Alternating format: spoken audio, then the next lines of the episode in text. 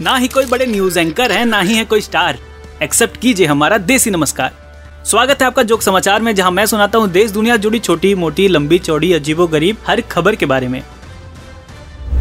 आज की पहली खबर है चाइना के संघाई से, जहां की एक 88 साल के बुजुर्ग ने एक फल बेचने वाले को अपनी सारी प्रॉपर्टी दे दी क्योंकि वो उनकी सेवा करता था। इस खबर को देखते हुए हम कह सकते हैं कि फल वाले को सेवा का फल मिला है। ये खबर सुनकर उस बुजुर्ग आदमी के रिश्तेदारों को शुरू में लगा कि ये खबर फेक है ना रियल है, पर जब सच्चाई पता चली तो इससे वो बेरी बेरी सैड हो गए। उनका चेहरा गुस्से में अनार से भी ज्यादा लाल हो गया।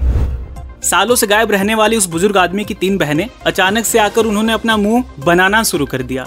उन्होंने कहा कि जाते जाते अन्नानास कर गए और प्रॉपर्टी पे ये कहकर कब्जा कर लिया कि ये प्रॉपर्टी उन्हीं की है, पर कोर्ट ने वो प्रॉपर्टी फल वाले को सौंप दी।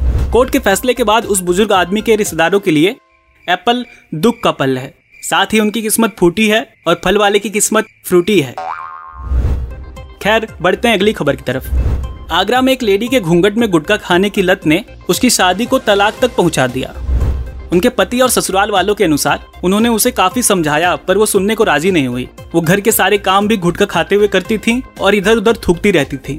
फिलहाल वो दोनों कपल काउंसलिंग के लिए गए थे पर वहाँ कोई नतीजा नहीं निकला। इसके बाद उन्हें अगली डेट दे दी गई है। मुझे लगता है कि शुरू में घर वालों को लगता होगा कि बहू इंट्रोवर्ट या फिर शर्मीली टाइप की है, तभी वो हाँ में जवाब देती है, कम बोलती है, पर बाद में असली सच्चाई क्या है ये गुटके से रंगी हुई दीवारें खुद बोल उठी। दूल्हा बेचारा कंफ्यूज होगा कि वो दुल्हन को उसके असली नाम से बुलाए या फिर सजनीगंधा के नाम से। ये दुल्हन जब भी गुटखा थूक के बात करती होगी लोग कहते होंगे कि she is speaking the truth.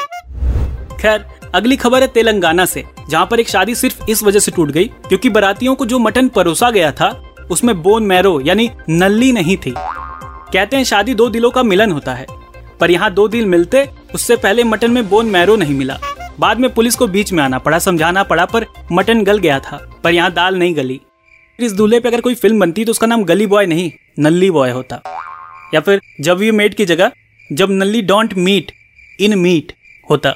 दूल्हे की इस हरकत पे मैं कहूँगा कि बोन मैरो सिर्फ मटन में नहीं दूल्हे में भी मिसिंग था। मटन के लिए शादी कौन तोड़ता है यार। खैर, आज के इस एपिसोड में बस इतना ही। मैं आगे भी ऐसे ही आपके लिए छोटी मोटी लंबी चौड़ी अजीबो गरीब खबरें लाता रहूंगा और शबनम नाम था हमारी एक्स का, उसे ऐसे ही भुलाता रहूंगा।